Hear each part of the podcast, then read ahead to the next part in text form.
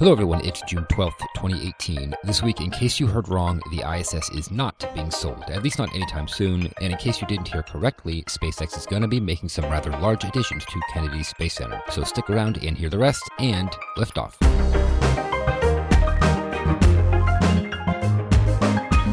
And we have cleared the tower. Welcome to episode 162 of the Orbital Mechanics Podcast. I'm David. And I'm Ben. Good morning, David. How are you doing? Good morning. I'm all right. So, do you want to talk about methane? Since we're not going to cover it in any other part of the show, except for maybe this one, uh, methane on Mars, I should say. Oh yeah, the the big announcement. Yeah, the big announcement, which wasn't aliens. Uh, not surprised. Yeah, Never is. Well, uh, yeah, I was kind of surprised that it didn't have more to do with water. Like my dad texted me right before the announcement. He's like, "What? What's NASA gonna announce?" As if like I would know. And I'm like, oh, it's it's probably like another incremental evidence of water, you know, modern day water on Mars, and like we do this.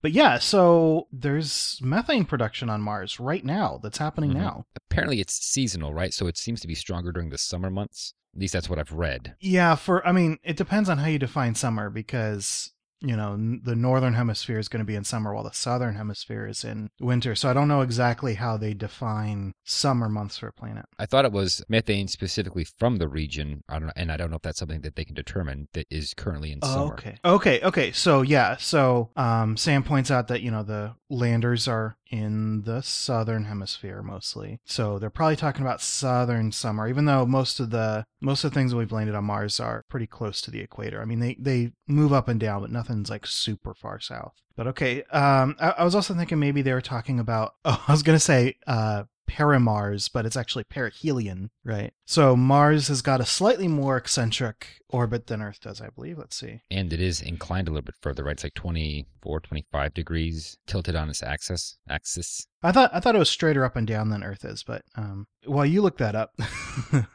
Earth's eccentricity is about 0.01, whereas Mars is as 0.09, which means that you know Mars will have uh, hotter perihelion than than Earth does. Earth really doesn't experience a heating at, at perihelion very much. And Mars is 20, its axial tilt is 25.19 to its orbital oh, plane. So Oh, wow. that is more, right? Because Earth is 23, something like that. Yeah, somewhere in there. Cool. I didn't realize that that Mars had more extreme seasons. That's pretty cool. So yeah, methane on Mars. Um, but it could just be the result of geology. It's almost certainly a result of geology. Yeah, yeah, yeah, and that is the far more likely explanation. I mean, I don't know what else it could be. I mean, like other than microbial life, but that's Yeah, you know, microbial life is the exciting thing, but um, it- it's also. I mean, you, there are plenty of ways to do methane sequestration. I mean, especially if it's more abundant in summer. You know, that sounds like ice melting and, re- and releasing trapped methane. my other guess is maybe it's just subterranean cows, Martian cows, right? I can't believe those words were said on this podcast. Well, I think I guess it would be sub-Martian because you can't say subterranean. So what do you call Subarian. Sub-Aryan, there you go. I bet that's it. Sub-Aryan Martian cows, which I guess is redundant. You don't have to say the Martian part. Why are we talking about this?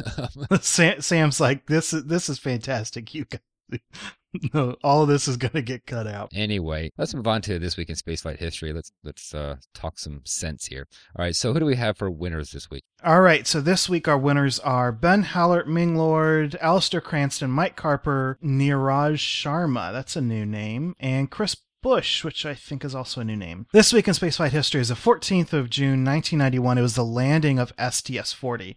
So the clue was something about space-flown jelly. We'll talk about the clue in a second, but first let's talk about some of the interesting things that happened on this mission. So first, this was the first spaceflight in history to fly with three women on board, um, and those women were Tammy Jernigan, uh, who is a physicist, uh, Rhea Seddon, um, who's a physician, and she was actually part of the first NASA astronaut class to include women. So there were six women selected, and she was one of them. Um, and then uh, Millie Hughes Fulford, uh, who is a molecular biologist the physician and the molecular biologist and all these biology focused people that were on this mission are really important and we'll get to that in a sec. But before they could get off the ground sts-40 was actually delayed quite a while for what i thought was an interesting reason. They were worried about some transducers in the LOX and liquid helium tanks breaking off and getting ingested in the engine Uh, and so they actually delayed the launch so they could go and replace all these transducers. So uh, a transducer is, is basically a, a pressure sensor, right? It, it just tells you how much fuel you have left. And so these transducers um, actually protrude into the propellant tanks, and there are also a couple of them that protrude into the propellant lines to, to check pressure. And so the year before STS 40 had flown, they had found a, a leaky transducer. And so, of course, they, you know, just pulled it out and sent it back to the, to the manufacturer. And just before STS 40 was getting ready to fly, the vendor came back and said, Hey, uh, so we did some testing on this transducer you guys gave us. It actually failed some of our tests and it might break off inside the tank, which is really kind of terrifying. So they delayed, they delayed the launch so they could basically replace every transducer. I don't think they replaced all of them, but they replaced most of them. I thought that was a, an interesting reason to, to delay launch. Um, so yeah, all these life science peoples. Um, this was actually the fifth Space Lab mission. Space Lab was basically an ISS module shoved inside a shuttle cargo bay, right? I mean, it's it's this big ISS looking module um, that just provides some extra space for shuttle missions. So this was the fifth Space Lab mission, and it was called Space Lab Life Sciences 1, so SLS 1. Um, it was the only SLS mission, uh, or the only Space Lab Life Sciences mission, but uh, Ben Hallert also beat me to a really good joke when he guessed via email and he said yeah this is the one and only flight of sls maybe ever and I, yeah i was gonna make that joke but he beat me to it so on board, they had a number of test subjects. Uh, primarily, there were humans because we happen to fly them most often.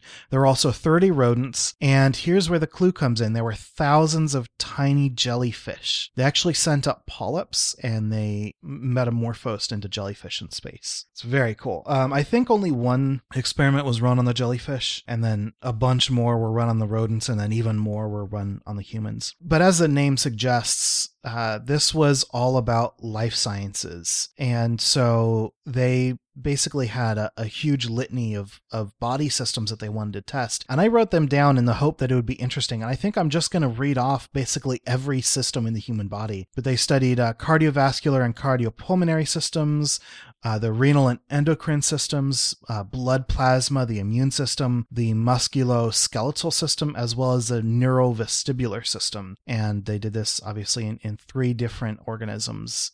Um, they also had a bunch of other science uh, experiments on board, but I couldn't find any super interesting information to convey. But there you go. That's STS 40. And of course, uh, this week is the landing of STS 40, not the launch. And I picked the landing because it landed in Edwards Air Force Base or at Edwards Air Force Base where I used to live. So, you know, this this happened while I was there. Like I, I probably heard this sonic boom as it came back through the atmosphere, even if I didn't pay much attention to it. So uh that's a personal choice for me to to choose which end of the mission to do. So yeah, thousands of tiny jellyfish in space. You see, and this is one that I didn't know about. Like I didn't know anything about this experiment, which is why yeah, I was confused cool? last week when you gave the clue. I'm sure somewhere there's a website that catalogs all the various animals that have been taken into space. I wonder how many there have been. Because you know, you think about cats, well, not cats, uh, dogs, monkeys, uh, rats, just mice and rodents in general, but just how many different fish, bugs, all the weird things that you don't think about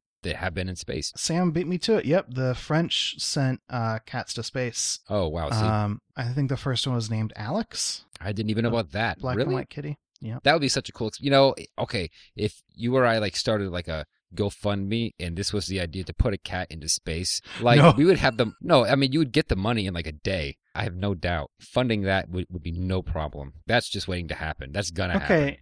All right, so how about this? Maybe once New Glenn is up and running, we can uh, take a new Shepard uh, to orbit. It can be you, me, and then my cat Ollivander, and we can spend a couple days in space teaching uh, teaching the cat to do uh, hardcore space parkour. Yeah, hardcore space parkour. That's a very fun phrase to say. It's not as fun to read, but saying it is really good hardcore space parkour. All right, so um, so what is our clue for next week? All right, so I got an audio clue. Next week in 2000, the clue is. They're gone. They're all gone. You know what today is?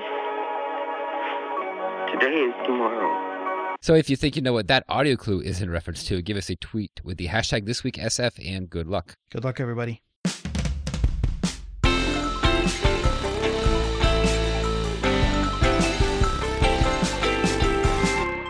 NASA isn't selling the ISS people. That people was your little your little flair there. So I was not aware of this whole controversy. Not or it's not a controversy, but this huge misunderstanding that uh, apparently a lot of people thought that the International Space Station was being sold. And like sold tomorrow. So apparently that's not happening, huh? Right. So basically what happened here was Washington Post published a story that included a quote from Bridenstine saying that NASA would stop directly funding ISS. And like he basically didn't say anything else. And so everybody goes, "Oh, well this means that NASA's selling the ISS. They're doing it tomorrow and, you know, uh the Russians or whatever."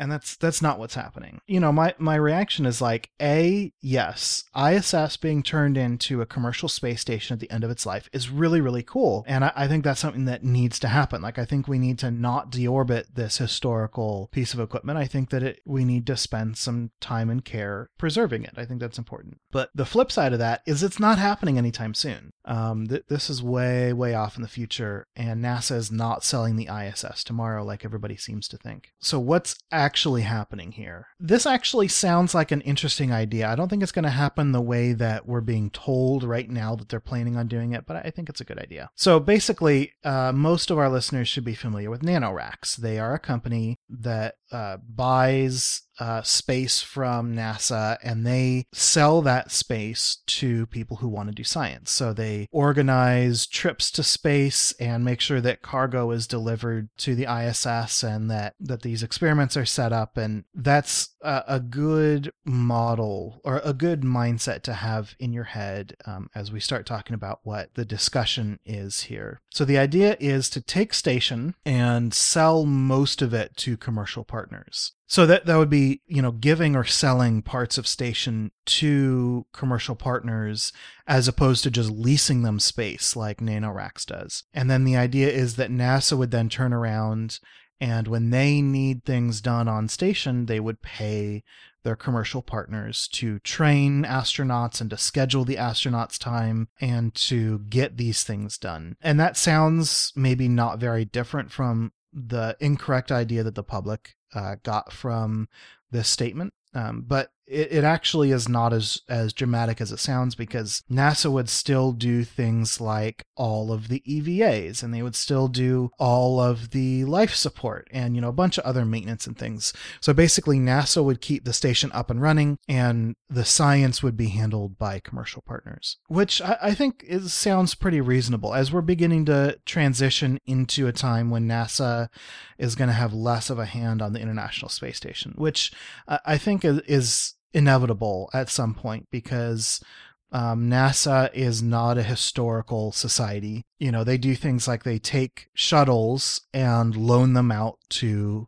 museums, right? NASA doesn't keep all these shuttles and put them on display. I don't think that that should be their business. And I think that station at some point needs to be defocused and NASA needs to do things like go and explore other worlds. And I think that's totally fine um, as long as we're not just dumping, you know, ISS into the Pacific Ocean. Yeah, the first thing that comes to mind, the whole concept of selling it to a private entity or a series of them is just, you know, the cost. That's what tells me that it's just not realistic because it Right. costs what somewhere between 3 and 5 billion dollars per year to keep it operational. So that's 3 to 5 billion dollars. What private Yeah, I actually have a price breakdown because what you're saying is exactly what Jim Chilton, the senior vice president for space and launch at Boeing, uh, said. So he was at a hearing of the Senate Space Committee, the, the U.S. Senate Space Committee. And I'll, I'll read you a quote from Space News because he's saying exactly what, what you're trying to express, and then I'll let you finish expressing that thought. Okay, he'll probably do it better though. Yeah. So the, the quote is um, Jim Chilton, Senior Vice President for Space and Launch at Boeing, said at the hearing that it costs NASA about $3.2 billion a year to operate the U.S. segment of the ISS. That includes 1.8 billion in cargo and crew transportation costs, 1.1 billion in operations of the station itself, and $300 million for research. By contrast, commercial activities at the station today only produce around $100 million in revenue. That's a big gap, he said. So they're the actual numbers that you were hinting at. So that's interesting. I didn't know $100 million in revenue. Um, that's actually more than I would have thought.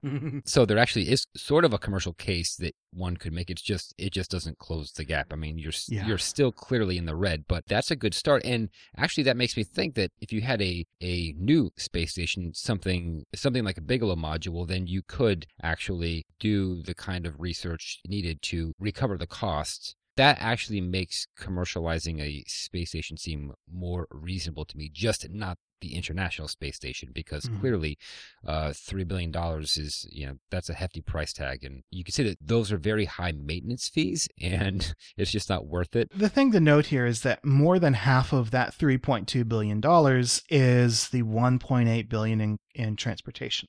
Like that's the most expensive thing and that price is not exclusive to ISS and it's also a number that's coming down. But yeah, to pay for 3.2 billion dollars in costs with a hundred million dollars in revenue is is not not super reasonable. You say it's not exclusive to ISS, but it is sort of exclusive to NASA because at least I assume that that's coming from the seats that the Americans have to buy from the Russians, and that's a heavy markup. So I, I guess once you have commercial crew up and going, then that price will come down significantly because I don't see why it would have to cost 1.8 billion dollars. So yeah, it will come down a lot. Right right now, if you want to send somebody to space, this is the kind of price you're going to have to pay. Mhm. Right. Um, and so that's what I mean by it's not exclusive to NASA is, is everybody has to pay the Russians right now. Uh, or, Yeah. or the, the Chinese. Uh, hopefully that's, that's going to be a thing. But like you, like you said, it, it- the price is going to come down and it, it's going to come down when the U.S. has commercial crew, you know, r- really truly up and running. And then the price is going to come down as that commercial crew gets cheaper and cheaper and there are more and more competitors. So, so the biggest line item here is going to come down, but I, I think it's better to focus on the $1.1 billion in operations. So if we do this kind of thing where commercial crew is doing science and NASA is doing operations like that's that's pretty reasonable all you have to pay is for your your ride into orbit and then nasa is kind of the landlord that you know keeps the station running Right. Yeah. honestly i kind of feel like it should be the other way around the case the business case is not there for this but i would like to see nasa do the science and commercial people provide the the space. Um, but with iss that's that's very unlikely to happen. Um, but you know maybe in other space stations who knows? I'm always going to say that I, I want nasa to do science and other people to do rides to space and building you know spacecraft buses and i want nasa to do science but you know we'll we'll see if my idealism actually works out in the real world It certainly might because that is that is one of the best roles of a government type of an Mm. agency. I'm a bit hazy on whether NASA is actually a government agency because I've heard that it's not, or that they are a civilian agency, but they do work for the government, right? Whatever. they get money from congress they're a government agency as far as i'm concerned For all intents and purposes, they are. So one of the best roles of a government agency is actually to do research because that's something that's very hard to make a commercial case for. So you just go ahead and pass it on to the government. And yeah, I think that that would be the best thing that NASA could do is just to do science. And then, yeah, you hand everything else over to the private sector because they can make that happen at a much lower cost. so the the senate in in the uh, the space committee basically were like, "Hey, this is a bad idea, guys. Let's not do this." So so what Chilton and Bridenstine are saying here is that they want to do this by 2025. And one of the big objections that the space committee had was that, "Hey, guess what? We're good through 2028. So why would you start this any earlier?" And uh, one of the one of the experts, I get, what do they call them? But one of one of the people there um, was the I think the CEO from Axiom Space, who was like, "Hey, why don't we just keep doing what we're doing?" Which the idea is to put commercial modules on ISS first, and to to begin this transition by letting commercial partners have their own modules that they can run instead of giving them free reign over over the whole station. And I think that's really the way to go, right? This is the way that we've been thinking about this for a while. This is kind of the way that that seems to work for a lot of people. Um, is is commercial modules.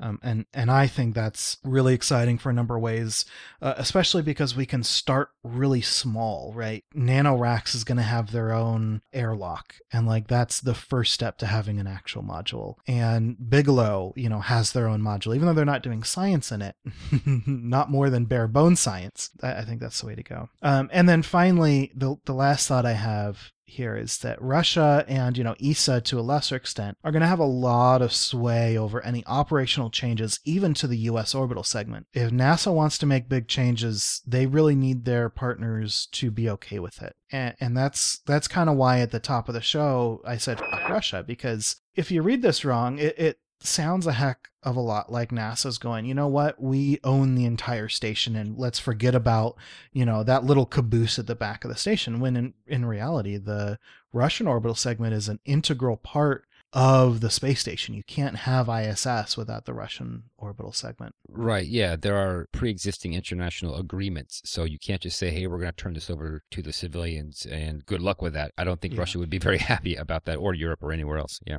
So Sam in the chat says, yeah, the, the Russian orbital segment is legally distinct.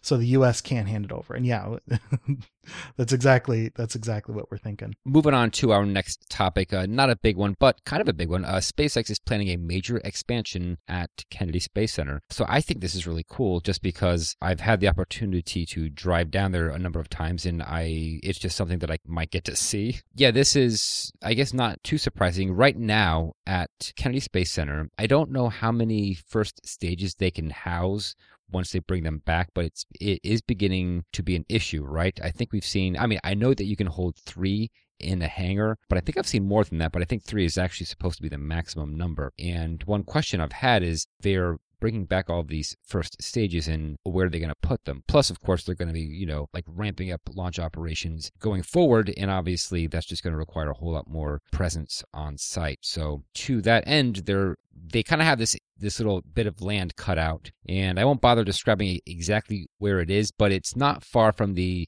uh, KSC visitor complex. So if you've ever been there, it's just north of there. Although you do have to go beyond the gate, so you have to get a pass, and then you just drive right by it. So that's where SpaceX is actually planning on building this thing. First thing it's going to have is a launch and landing control center, which is actually a tower, which really looks futuristic. It's very Jetsons, or it kind of looks like it kind of looks like an Apple little earbud. You know, if you ever look at an earbud, it kind of looks like that sticking out of the ground. It's about 300 feet tall, so it's a really cool looking launch tower, like very sleek, very modern looking. And there's also going to be a 133,000 square foot hangar, so uh, I guess that's where they're going to put all their first and possibly second stages. Now that they're going to be bringing those back, apparently, um, as well as a rocket garden. I'm assuming by rocket garden they mean that's just where they put spent stages that they don't want to reuse again. Is that what that is? Because I've never actually heard that, but that's my guess. Well, I mean, you know, there's a rocket garden at Kennedy already, which is Right. like a, a museum. So yeah, I'm assuming it's going to be historical historical spacecraft that they want to put on display.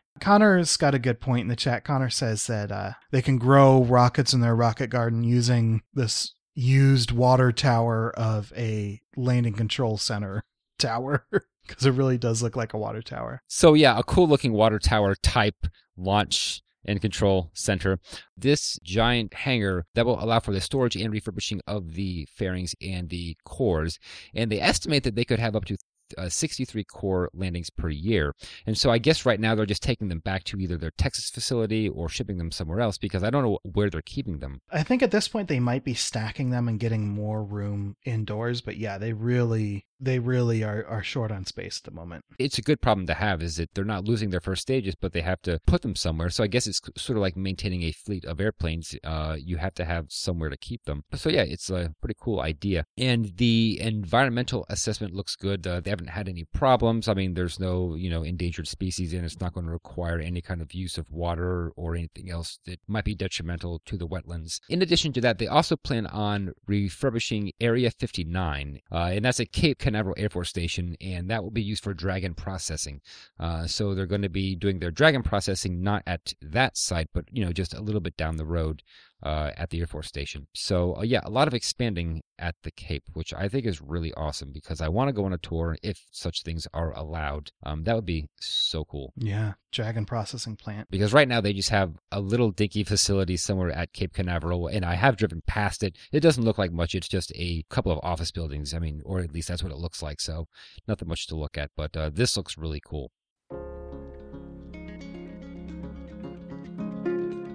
Let's do some short and sweet. We got three of them this week. And what's our first one, Ben? All right, so Juno gets three more years. NASA has approved a mission extension of three years to the Juno spacecraft, currently in its unplanned highly elliptical orbit around Jupiter. The off nominal orbit was due to an issue with Juno's main engine, but otherwise, all instruments aboard are functioning perfectly. NASA has thus decided to extend mission operations for Juno through July of 2021 with continued data analysis through 2022. Had the mission not been extended, Juno would have only completed 12 science orbits, with its mission being terminated in July of this year. So cool. I'm so happy about this. Yep, they got their extension. And next up, Orbital ATK purchased by Northrop Grumman. On Wednesday, Orbital ATK became Northrop Grumman Innovation Systems, answering what's likely the first question on everyone's mind as Cygnus is still going to ISS. This purchase has some conditions, though, because there are only four suppliers of missiles to the U.S. military, and because Northrop Grumman is one of them. Restrictions have been placed on how Northrop Grumman Innovation Systems decides to sell their solid rockets, including how they handle trade secrets and classified information that they gather on their competitors while providing them with solid rockets. So, yeah, a little bit of a conflict of interest there, maybe. Y- yeah, a little bit. Yep. All right. Finally, uh, Opportunity takes a science break due to a dust storm. So, a dust storm, which was first detected by MRO on June 1st near Endeavour Crater, has grown to more than 18 million square kilometers. Within five days, the atmospheric capacity above Oppy had dropped by 78%. As a result, JPL has announced that they have put their science operations on hold until the storm passes. It's dust storm season in this part of Mars, so this isn't unexpected, but this is one of the worst dust storms Opportunity has seen since the 2007 dust storm that covered the whole planet and nearly killed the rover. So a bit of a Mark Watney moment. Yeah, yeah, I suppose so. Okay, stand by. We're looking at it. Questions, comments, and correction burns. And this week we have a really cool correction slash, I guess, uh, elaboration from Ben Hallert about Virgin Galactic because uh, I think we were a little bit confused on uh, this whole going to space thing. But obviously, VSS Unity will not be going to space because it can't make it to 100 kilometers, but maybe depending on your definition of space and changes that they might be making in the future, maybe uh, maybe they will be. To quote, and I think his name is Mike Moses, who is the president of Virgin Galactic, what he says is, uh, "We didn't finish the test program with Enterprise, so now Unity is our test vehicle. We've added a lot more structure, a lot more instrumentation because you don't know the margins, you don't know the actual environment you are going to fly in. We had to be on the conservative side. We'll be able to pull that weight back out after we've done it, but initially we won't be going all the way to the Kármán line. We're going to aim for the 80 kilometer U.S. definition of space. And that's kind of what threw me because I didn't know that there was a U.S. definition of space. The 80 kilometer boundary, that is the U.S. Air Force boundary of space. Right, right. That's when they hand out the astronaut wings. But actually, as far as the United States government, I guess, is concerned, there actually is no official boundary. But according to the Air Force, it's supposed to be uh, the 80 kilometer mark. Yeah, I mean, th- this is what I was saying last week. Is like it depends on how you define space, and everybody defines it differently. And then everybody in the chat yelled "Kármán line," and I'm like, oh, okay, fine. Um, but yeah, the the interesting thing here is that they said initially we won't be going all the way to the Kármán line. So it sounds like maybe when they build their second vehicle, they're going to be willing to push it even farther. They might even just use this vehicle and they might just be pulling out some of the hardware that they don't need because, you know, they're just Mm. trying to be overly cautious. Yeah. So I guess for paying customers, they will still be going to the official, as or at least as I consider it, the official boundary space, which is 100 kilometers. Right. Sorry, Air Force. Um, and then we have a second email. This comes from Bart Willems, um, who chimes in rarely, but when he does, it's it's pretty interesting. So he had some comments on the Lippisch Ente. He's got two comments. First, um, and this is some interesting historical background that I, I didn't know. Um, he says the Fokkers had wreaked havoc among the Allied air forces in World War One. Hence, the Treaty of Versailles severely limited what was and was not possible with am- airplanes in Germany. As a result, gliding was exceptionally popular. I didn't, I didn't realize that they were um, so limited on what they could fly. So that's really interesting. That that that's why they worked with um, with gliders for the uh, the Lippisch or for you know rocket propelled airplanes. Second, um, yeah, he says that he's shocked that I mentioned that Ente means duck. And then he he goes one step further, which I never I never knew this. I never made this connection. But canard means duck in French, which is so cool. So that's why they named it. They, it the the vehicle was named after the canards, which is so cool. I think that's I think it's a really good little snippet. Let's go ahead and move on to upcoming spaceflight events. I don't think we have any launches, huh? Just uh, one little thing, and that's it. Yeah, well, I mean, little thing. It's still putting you know human lives at risk, but Sure.